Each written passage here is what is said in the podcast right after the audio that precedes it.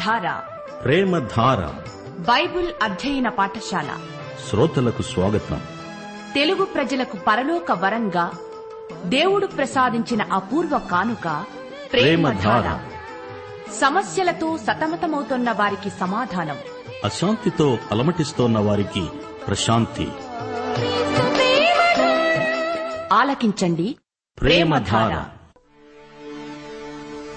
ప్రవచన గ్రంథం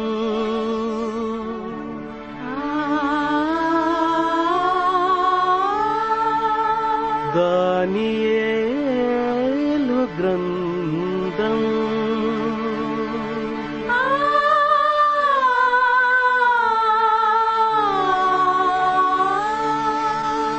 ప్రభువగు యెహోవా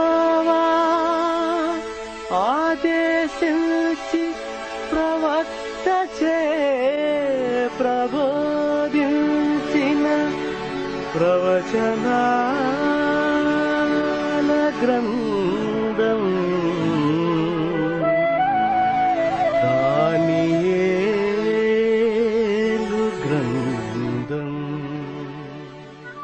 ప్రియ శ్రోతలు మీరంతా బాగున్నారా? పిల్లలు ఎలా ఉన్నారు? చిన్నారి బాలలను పెంచడం దేవుని దృష్టిలో గొప్ప సేవ. తల్లిదండ్రుల నైతిక శీలం పిల్లలపై చెరిగిపోని ముద్ర వేస్తుంది.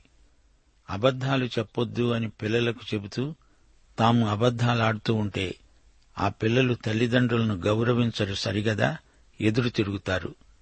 ఇంట్లోనే ఉండి ఎవరో వస్తే నేను ఇంట్లో లేనని చెప్పు అని నీ పిల్లవానికి నేర్పితే నీకోసం అబద్ధం చెప్పినవాడు నీకే అబద్ధాలు చెప్పడం మొదలు పెడతాడు నేను చెప్పినట్లు చెయ్యి అని పిల్లలకు చెప్తే వారు నీవు చెప్పినట్లే కాదు చేసినట్లే ప్రతిదీ చేస్తారు.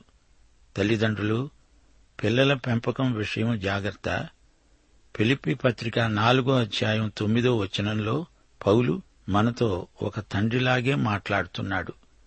మీరు నా వలన ఏవి నేర్చుకొని అంగీకరించారో నాయందు ఉన్నట్లుగా ఏవి విన్నారో ఏవి చూచారో అట్టివాటినే చెయ్యండి అప్పుడు సమాధానకర్త అయిన దేవుడు మీకు తోడై ఉంటాడు. రండి పాఠానికి ముందు ప్రార్థన చేసుకుందాము. కృపాసత్య సంపూర్ణుడా మా పరమతండ్రి నిన్ను స్తుతిస్తున్నాము. దయాదాక్షిణ్యపూర్ణుడా దీర్ఘశాంతము కృపాసత్యములు గలదేవా సర్వోన్నతుడా నిత్యజీవపు ఓటలు నీయందే ఉన్నవి. నీ కృపను నీ ఘనతను స్మరించుకుంటున్నాము. నీతి సమాధానములు నీయందు మేళవించి ఉన్నాయి. నీ వాత్సల్యమును బట్టి నీకు ఎంతో కృతజ్ఞులమై ఉన్నాము. నెమ్మదిగల మేత స్థలాలలో నీ గొర్రెలమైన మమ్మును నడిపిస్తున్నావు. దేవా నీ బాహువు అధిక బలము గలది నీ బిడ్డలమైన మా హృదయాలకు ఏకదృష్టి కలిగించండి. మా శ్రోతలను వ్యక్తిగతంగా కలుసుకొనండి. వారిని స్పృశించండి. మీ దీవెనలు వారికి సమృద్ధిగా అనుగ్రహించండి. రోగులను ముట్టి వారికి ఆరోగ్యం ప్రసాదించండి. కుటుంబాలకు ఎన్నో అక్కరలున్నాయి. మీ సమృద్ధిలో నుండి వారికి దయచేయండి. చంటి బిడ్డలను గర్భిణీ స్త్రీలను బాలెంతలను దర్శించండి. నిరుద్యోగులను దారిద్ర్య బాధితులను కనికరించండి. క్రైస్తవ సంఘాలను సంఘ పరిచర్యలను బలపరచండి. క్రైస్తవ సహవాసాన్ని సహోదరత్వాన్ని ఉజ్జీవపరచండి. మా దేశమును ప్రభుత్వాన్ని ప్రజానాయకులను జ్ఞాపకం చేసుకుంటున్నాము. నేటి వాక్య అధ్యయనాశీర్వాదాలను మాకందరికీ సమృద్ధిగా దయచేయమని మహిమ పొందుమని మా ప్రభువు రక్షకుడు అయిన యేసు నామమున ప్రార్థిస్తున్నాము తండ్రి. ఆమెన్. సోదరీ సోదరులారా ఈ రోజున మన పాఠం దానియలు గ్రంథం ఐదో అధ్యాయం ఇరవై నాలుగో వచనం నుండి ముప్పై ఒకటో వచనం వరకు. గోడ మీది రాతను చదివి చెప్పడానికి దానియేలు విందుశాలకు వచ్చాడు. దానియేలు ప్రసంగం చేస్తున్నాడు. అన్నాడు రాజా బెల్షజరు దేవుని ఎదుట నుండి ఈ అరచేయి వచ్చి ఈ రాతను రాసింది. అది దేవుడు పంపిన చేయి దేవుని చేయి. ఆ చెయ్యే గోడ మీద రాసింది. ఆ రాత నీ మీద తీర్పే. గోడ మీద ఆ చెయ్యి రాసిన శాసనమేదనగా మెనే మెనే టెకెల్ ఉపార్సీన్. ఈ మాటలు మెనే మెనే టెకెల్ మరియు పార్సీన్ ఈ మాటలకు అర్థమేమిటంటే మినే అనగా దేవుడు నీ ప్రభుత్వ విషయములో లెక్క చూచి దానిని ముగించాడు. అనగా నీ రాజ్యం ముగిసేలోపుగా ఎన్ని రోజులు గడవాలో దేవుడు లెక్కించాడు. నీ గడువు తీరింది. టెకెల్ అనగా ఆయన నిన్ను త్రాసులో తోచగా నీవు తక్కువగా కనపడ్డావు తేలిపోయావు. పార్సిన్ అనగా నీ రాజ్యం విభజింపబడుతుంది. అది మాదీయులకు పారసీకులకు వశమవుతుంది.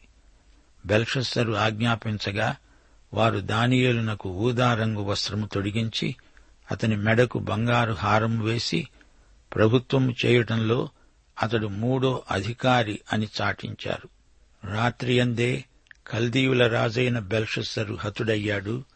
మాదీయుడైన దర్యావేషు అరవై రెండు సంవత్సరముల వాడై సింహాసనమెక్కాడు. శ్రోతలు గమనించండి మెనే అంటే లెక్కించబడినవి. ఇదే మాట రెండుసార్లు పలకబడింది. మెనే మెనే లెక్కించబడింది లెక్కించబడింది.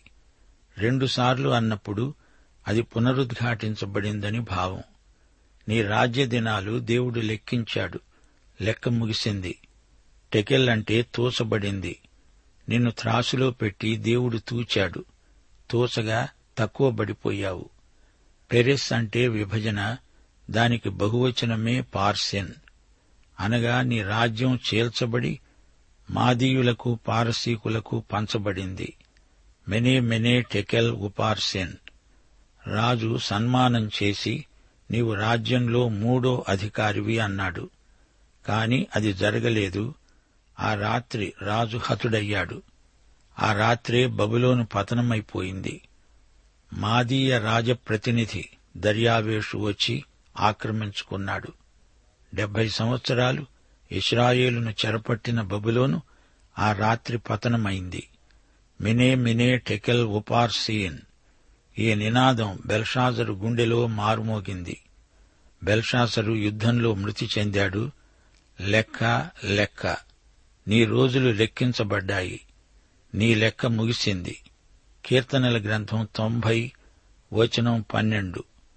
మా దినములు లెక్కించడం మాకు నేర్పు అనే ప్రార్థన. అలా చేస్తే మనకు జ్ఞాన హృదయం కలుగుతుంది. బబులోను రాజ్య దినాలను దేవుడు లెక్కించాడు. రోజులు లెక్కపెట్టాడు దేవుడు. అలాగే మన దినాలు కూడా దేవుడు లెక్కించాడు. టెకెల్ అంటే తోసటం అన్నాము గదా. టెకెల్ అంటే బరువు అని కూడా అర్థముంది. దేవుని దగ్గర త్రాసు ఉంది. దేవుని త్రాసు చాలా సున్నితమైనది. దాళా లేని త్రాసు. బబులోను రాజ్యం దేవుని త్రాసులో సరిగా తూగలేదు. దేవుడు బబులోనును హెచ్చించాడు. ఇప్పుడు దాన్ని తగ్గిస్తున్నాడు. ఎందుకని? బబులోను దేవుని ప్రమాణానికి కొలతకు తూకానికి తక్కువబడింది. ప్రకటన గ్రంథంలో యేసు ప్రభు రెండు మూడు అధ్యాయాలలో సంఘాలకు ఉత్తరాలు రాశాడు. చిన్నాసియాలోని ఏడు సంఘాలకు ఏడు ఉత్తరాలు రాశాడు. యేసు దీపస్తంభాల మధ్య సంచరిస్తున్నాడు. దీపస్తంభాలంటే సంఘాలే. దీపాలు కొడిగట్టకుండా ఒత్తిని ఎగసన తోస్తున్నాడు నూనె పోస్తున్నాడు ఒత్తిని నలుపుతున్నాడు సరిచేస్తున్నాడు. అలాగే దేవుడు మనలను తన త్రాసులో పెట్టి చూస్తున్నాడు. ప్రతి సంఘంతో ఆయన మారుమనస్సు పొందు అని చెప్తున్నాడు. మన స్వనీతి దేవుని త్రాసులో తేలిపోతుంది. మన స్వనీతి దేవుని దృష్టిలో మురికి గుడ్డ పేలికలు. ఆయన నీతి అయితేనే సరిగా తూగుతుంది. రోమాపత్రిక మూడో అధ్యాయం ఇరవై ఒకటి నుండి ఇరవై మూడో వచనం వరకు ధర్మశాస్త్రమునకు వేరుగా దేవుని నీతి బయలుపడుతున్నది. దానికి ధర్మశాస్త్రమును ప్రవక్తలును సాక్ష్యమిస్తున్నారు. అది యేసుక్రీస్తునందలి విశ్వాసమూలమైనదై నమ్మే వారందరికీ కలిగే దేవుని నీతి అయి ఉన్నది. ఏ భేదమును లేదు అందరూ పాపము చేసి దేవుడనుగ్రహించే మహిమను పొందలేకపోతున్నారు. మానవత యొక్క క్రియలన్నిటినీ దేవుడు తన త్రాసులో పెట్టి తూకం వేస్తున్నాడు. ఇక మూడో మాట పేరెస్. పెరిస్కు బహువచనమే పార్సేన్. అనగా విభాగాలు. బబులోను రాజ్యం చీలిపోతుంది. మాదీయ పారసీకులు ఈ దేశాన్ని పంచుకుంటారు. రాజ్య విభజన జరుగుతుంది. బంగారు తల తొలగించబడింది. ఇప్పుడు వెండి చేతులు వస్తాయి. ఈ లోకరాజ్యాలన్నీ ఆయన చేతిలోనే ఉన్నాయి. ఎహెజ్కేలు ఇరవై ఒకటో అధ్యాయం ఇరవై ఏడో వచనం. నేను దానిని పడదోస్తాను పడదోస్తాను పడదోస్తాను. దాని స్వాస్థ్యకర్త వచ్చే వరకు అది నిలవదు. అప్పుడు నేను దానిని అతనికిస్తాను. క్రీస్తు వచ్చే వరకు ఈ లోకరాజ్యాలన్నీ అలాగే పడిపోతూ ఉంటాయి. ఎందరో రాజులు నియంతలు వచ్చారు పోయారు. ఎన్నో రాజ్యాలు లేచాయి పడిపోయాయి. ఇంకా లోకరాజ్యాలన్నీ ఆయన అదుపులోనే ఉన్నాయి. దానియేలు గ్రంథం రెండో అధ్యాయం ముప్పై నాలుగో వచనంలోని రాయి ఏ మానవుడు చేతితో చెక్కింది కాదు ఆ రాయి పైనుండి వచ్చింది ఆ రాయి ఏసే ఏసుక్రీస్తే వచ్చి స్వయంగా తన రాజ్యం స్థాపిస్తాడు. బెల్షాసరు విందుశాలలో ఉండగానే మాదీయులు నగరాన్ని ముట్టడించారు.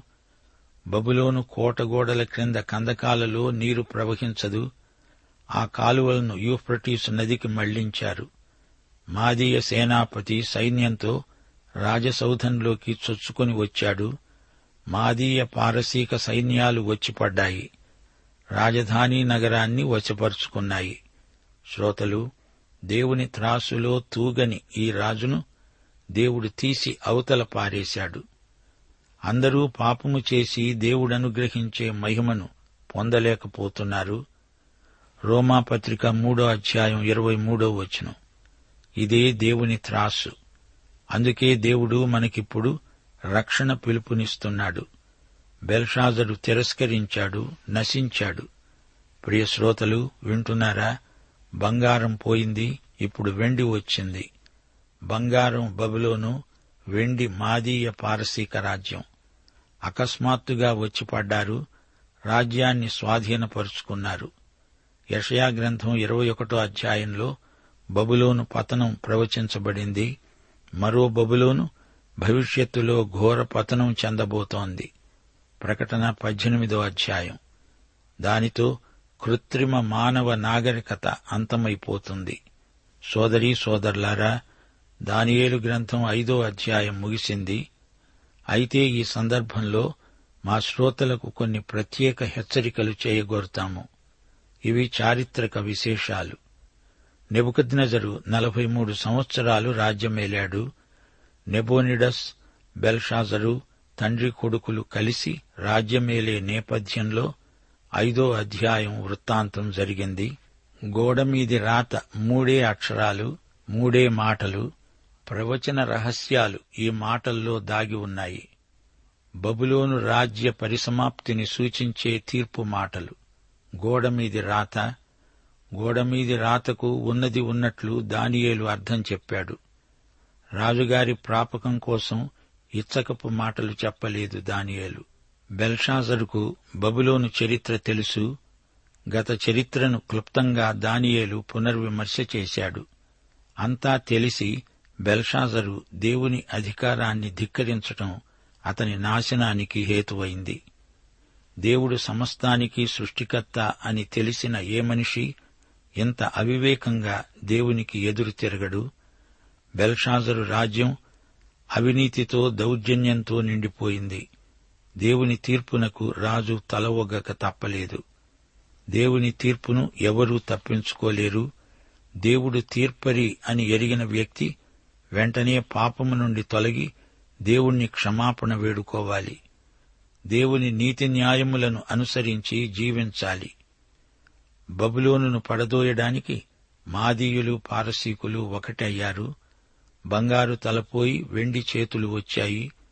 నెబుకద్నెజరు కలలోని సంఘటనల క్రమంలో ఇది రెండో ఘట్టం. దర్యావేషు అతని సైనికులు కోటకు చుట్టూరా ఉన్న నీటి కాలువను వేరే దిక్కుకు మరల్చి ఎండిన నేలపై వచ్చి బబులోనును ఆక్రమించుకున్నారన్నాము గదా ఇదంతా దేవుడే జరగనిచ్చాడు. లేకపోతే బబులోనును వశపరుచుకోవడం సాధ్యం కాదు. మాదీయుడైన దర్యావేషు ప్రత్యేకమైన వ్యక్తి యజ్రా హగ్గయి జకర్యా గ్రంథాలలో పేర్కొనబడిన దర్యావేషుకు ఇతనికి సంబంధమేమీ లేదు. బెలషజరు అనే పేరుకు అర్థం బేల్ దేవుడు రాజును కాపాడునుగాక. ఈ బేలునే మెరోదాకు అని కూడా అంటారు. బేల్ దేవుడు బెల్షజరును కాపాడలేకపోయాడు. అతడు ఆ రాత్రి అకస్మాత్తుగా శత్రువు చేతిలో హతుడయ్యాడు. బెల్షజరుకు యహోవా దేవుడు ఎవరో తెలియక కాదు. యహోవా ఇస్రాయేలు దేవుడని పరలోక దేవుడని ఏకైక సత్యదేవుడని తెలుసు. గాని తన తిరస్కార భావాన్ని వ్యక్తం చేస్తున్నాడు. సత్య ఏక దేవుణ్ణి నిరాకరిస్తే ఇక వారు ఎవరిని ఆశ్రయిస్తారు? మనుషులు చేసిన దేవుళ్ళను వారు స్తుతించారు. దేవుని దీర్ఘశాంతానికి హద్దు ఉంది. దేవుని తీర్పు సమయం వచ్చేసింది. దేవుడంటే భయభక్తులు లేని వారిపై దేవుడు కఠిన చర్య తీసుకున్నాడు. బెల్షసరు తన ఆస్థాన మాంత్రికుల చేష్టలు ఎరుగును. చాలాసార్లు వారి తాంత్రిక ప్రదర్శనలు చూచాడు. కాని పరలోకం నుండి నిజమైన సూచన తనకు కనిపించడం ఇదే మొదటిసారి. ఈ మాంత్రికుల నుండి ఏ జ్ఞానబోధ లభించదు కలలకు దర్శనాలకు వారు సరైన వివరణ ఇవ్వలేరని పలుసార్లు రుజువైంది. నీకు అదిస్తా ఇదిస్తా అని శోధించాలని చూచాడు రాజు. గాని దానియేలు ఈ శోధనకు లొంగలేదు. పాత నిబంధనలో బిలాము ఎలాంటివాడు? అతడు డబ్బుకు గులాము. దేవునికి మన బ్రతుకులపైన మన శాశ్వత గమ్యం పైన తిరుగులేని ఆధిపత్యమున్నది. దేవుణ్ణి మహిమపరచడానికి నిరాకరించడం ప్రమాదకరం. శ్రోతలు బబులోను మహానగరం పతనం కావడం చారిత్రాత్మకంగా గొప్ప ఆశ్చర్యమే. బబులోను విశాలమైన నగరం దాని ప్రాకారాలు చాలా ఎత్తుగా పటిష్టంగా ఉన్నాయి. గట్టి భద్రత ఆ పట్టణానికి ఉంది. అయినప్పటికీ అది దేవుడు చెప్పినట్లే మాదీయ పారసీక రాజ్యాలకు వశమైపోయింది. మాదీయ పారసీక రాజ్యానికి అధినేత కోరెషు దర్యావేషు కోరెషు ప్రతినిధి. దానియేలు గ్రంథమంతటిలో కొన్ని అనుమానాలు మా శ్రోతలకు కలగవచ్చు. ఈ గ్రంథారంభంలో దానియేలు రాజుగారి ఆస్థానంలో శాకాహారిగా ఉన్నాడు. దానియేలు మాంసాహార శాకాహార అని కొందరు ప్రశ్నిస్తున్నారు. నెబుకద్నెజరు అన్యుడు లేవియ కాండంలో ధర్మశాస్త్రం ప్రకారం కొన్ని జంతువులు నిషిద్ధం. ఇస్రాయేలీయులు కొన్ని జంతువులను నిషిద్ధములని ఎంచుతారు. ధర్మశాస్త్రం ప్రకారం అది ఇస్రాయేలీయుల ప్రత్యేకత. ఇది ప్రతి ఇస్రాయేలీయునికి ఆధ్యాత్మిక నైతిక బాధ్యత. అది ఇస్రాయేలీయుల ధర్మశాస్త్ర నియమం కట్టడ. అయితే యేసుక్రీస్తు శిలువపై చనిపోవటంతో ధర్మశాస్త్ర యుగం ముగిసింది. సంఘానికి ఆహారానికి సంబంధించిన నియమాలేవీ లేవు. ధర్మశాస్త్రమందలి ఆహార నియమ నిర్బంధాలు ఈ రోజున విశ్వాసులకు లేవు. పేతురు అన్యుల వద్దకు సువార్త ప్రకటించటానికి వెళ్ళవలసి వచ్చినప్పుడు అతనికి దుప్పటి దర్శనం వచ్చింది. అపస్తుల కార్యములు పదో అధ్యాయం పన్నెండు పదమూడు వచనాలు. ఆ దుప్పటిలో భూమియందుండు సకల విధములైన చతుష్పాద జంతువులు ప్రాకే పురుగులు ఆకాశ పక్షులు ఉన్నాయి. అప్పుడు ఒక శబ్దం అతనికి వినపడింది. పేతురు నీవు లేచి చంపుకొని తిను.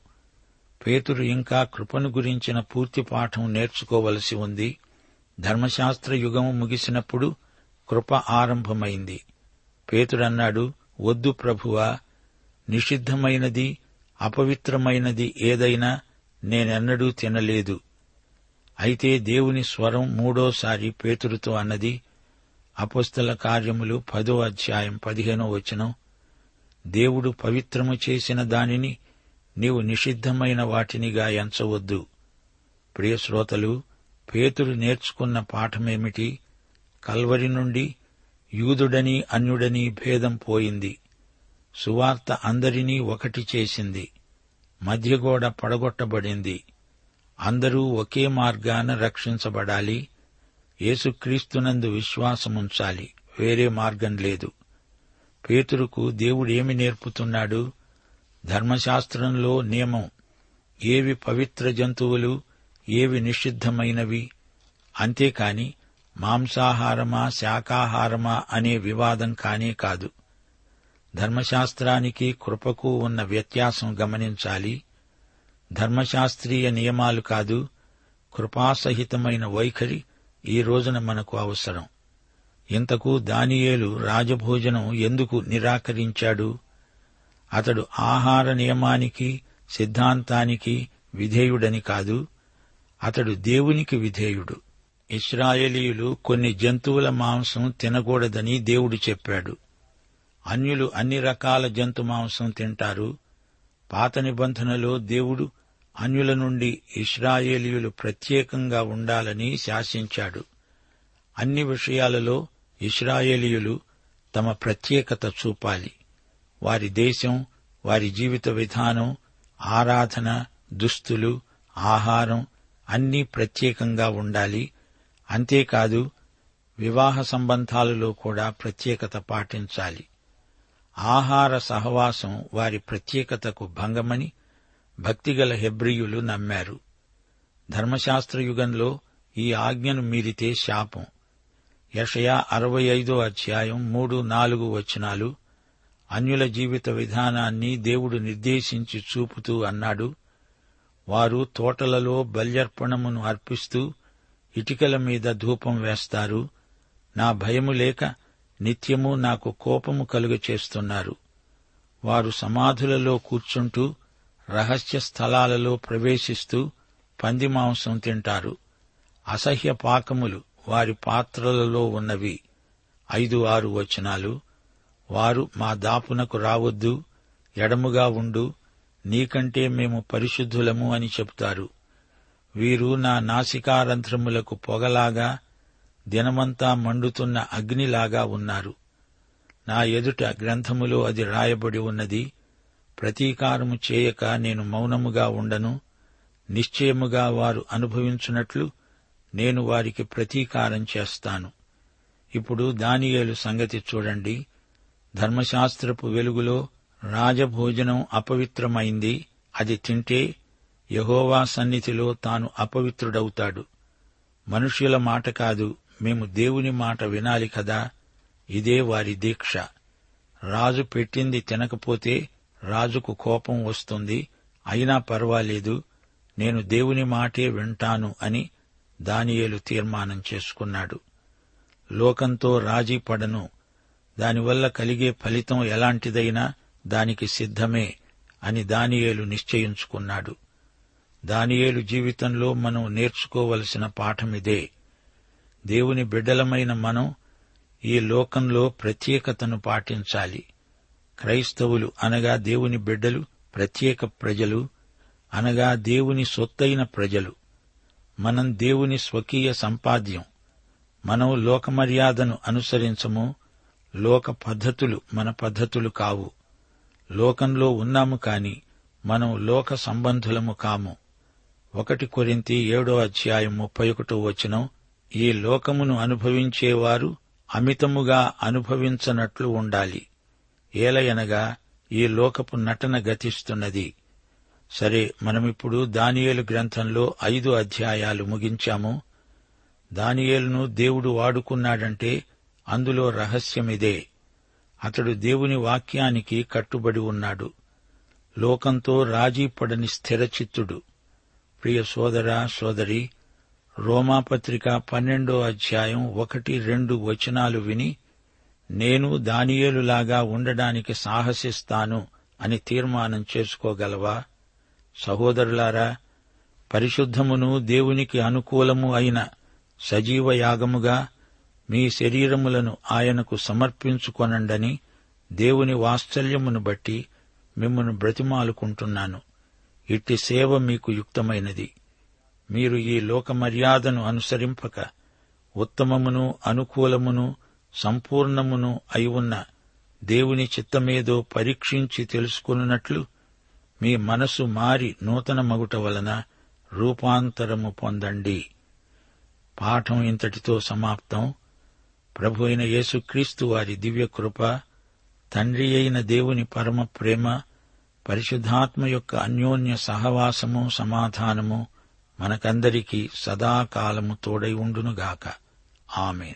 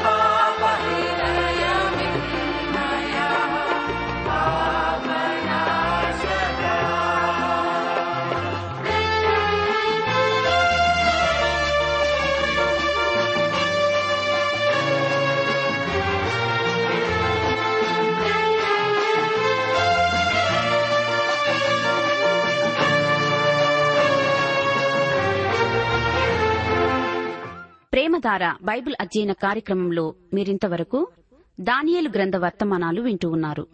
ఈ గ్రంథ ధ్యానాలు మీ అనుదిన ఆత్మీయ జీవితాన్ని మరింత శక్తితో ధైర్యంతో సహనంతో కొనసాగించడానికి సహాయపడగలవని భావిస్తున్నాం. ప్రస్తుతం మీరు వింటున్న దానియలు గ్రంథ వర్తమానాలపై గొప్ప దేవుడు అనే పుస్తకాన్ని సిద్ధం చేస్తున్నాం. గొప్ప దేవుడు అనే ఈ పుస్తకాన్ని పొందగోరేవారు ఈ రోజే మాకు రాసి లేదా ఫోన్ చేసి మీ పేరు నమోదు చేయించుకోవచ్చు. మా address Premadhara Trans World radio India తపాలా సంచి నాలుగు సికింద్రాబాద్ ఐదు సున్నా సున్నా సున్నా ఒకటి ఏడు. మా టెలిఫోన్ నంబర్లు తొమ్మిది మూడు తొమ్మిది తొమ్మిది తొమ్మిది ఐదు రెండు ఐదు ఎనిమిది సున్నా. మరొక నంబర్ తొమ్మిది మూడు తొమ్మిది తొమ్మిది తొమ్మిది ఐదు రెండు ఐదు ఏడు సున్నా. మా email ID Telugu TTB at radio eight eight two dot com